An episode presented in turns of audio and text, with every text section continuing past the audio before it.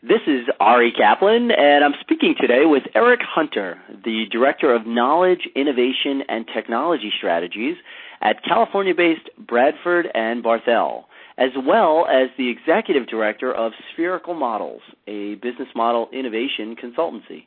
Hi, Eric. How are you? Doing great, Ari. How are you doing? I'm doing very well. Thanks so much. So tell us a little bit about your background and, of course, the well known move by your firm to become a fully Google Apps environment? Well, you know, the two actually work in tandem. Ended up becoming a director of knowledge strategy around the same time that the firm decided to move in this direction. The idea behind it, we wanted to actually have a knowledge uh, delivery system and a department as opposed to simply a technology department. So this way, technology reports to knowledge and innovation. And so in deciding to move towards Google Apps, we had a lot of different options for how to drive the firm forward in this direction. But in moving with Google, we figured we'd be taking the most innovative path forward that would essentially be moving in tandem with consumer culture. What were you ultimately able to achieve, and, and how were you able to motivate this shift? Well, what ended up happening is we created more of a social media like environment within the firm. And actually, in order to get uh, the attorneys and the firm on board moving forward with this, uh, we essentially moved in a variety of uh, different Six Sigma-like aspects. So if we created some champions in different departments, got different departments motivated, seeing how the collaboration could end up taking place, how that could be a, a, a push forward for us. And the equities were extremely interested in the way that we could save costs as far as uh, licensing was concerned, uh, business model workflow efficiency toward the future as the uh, platform itself evolves. And I think really the evolving platform, uh, social media like platform, was really key as it would create ultimate collaboration with our clients. How were you able to get 100 lawyers and over 250 users at the firm to overcome some of the challenges and philosophies associated with the cloud to actually embrace it? Well, it's it's interesting. I know we we actually we figured that we'd have the most pushback from the attorneys as we move forward, and but it was it was interesting. A lot of the pushback actually came from a lot of the general users or secretaries, admin staff.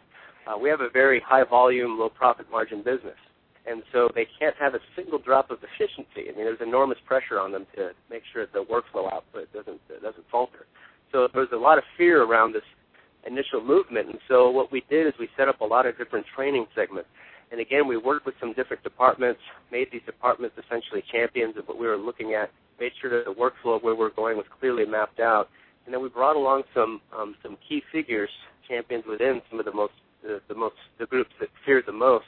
And bringing these folks along really helped essentially make this a successful venture. It took us about six months from concept rollout to rollout. It ended up happening pretty rapidly.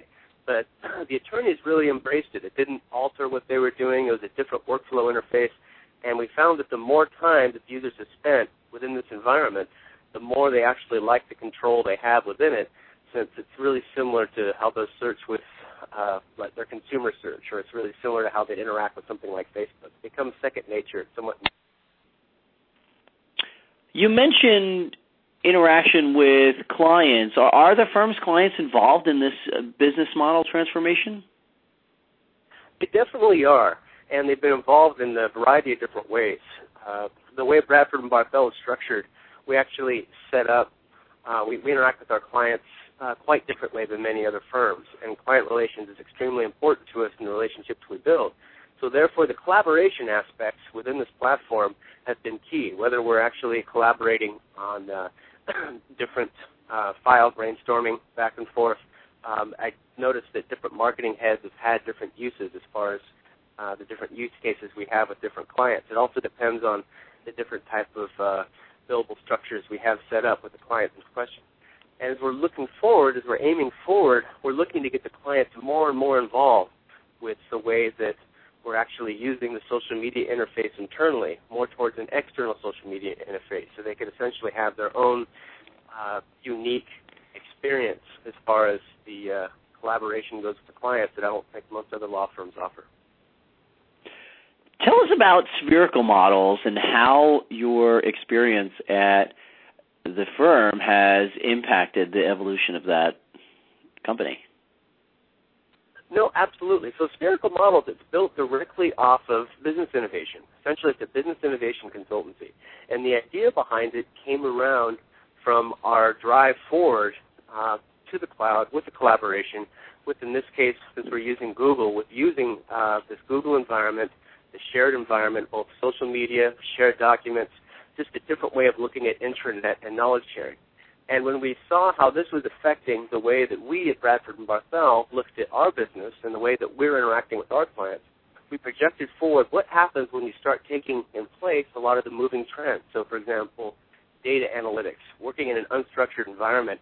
How can you run data analytics from an unstructured environment the way that a lot of the big web players use, whether it be Google, Microsoft, Amazon, Facebook, how they're actually compiling data, using it to better target their target audience, which is consumers, how can we then use that, since we're using a consumer side software system, to actually aim at our client, get our attorneys much more target driven with their interaction with the clients? How can we actually get this type of the analytics run between performance, uh, case performance, uh, litigation performance, settlements? How can we actually really start to track this, get transparency with our clients, have them take a look, and see how the business model changes going forward? Given your work and research, what are what are the top trends you're seeing on the horizon in the legal community? Well, it's one of the things we've definitely been doing is really its competitive strategy is taking a look at multiple industries, and multiple industries essentially uh, being because uh, our clients cross multiple industries, all being like large insurance companies, large employers.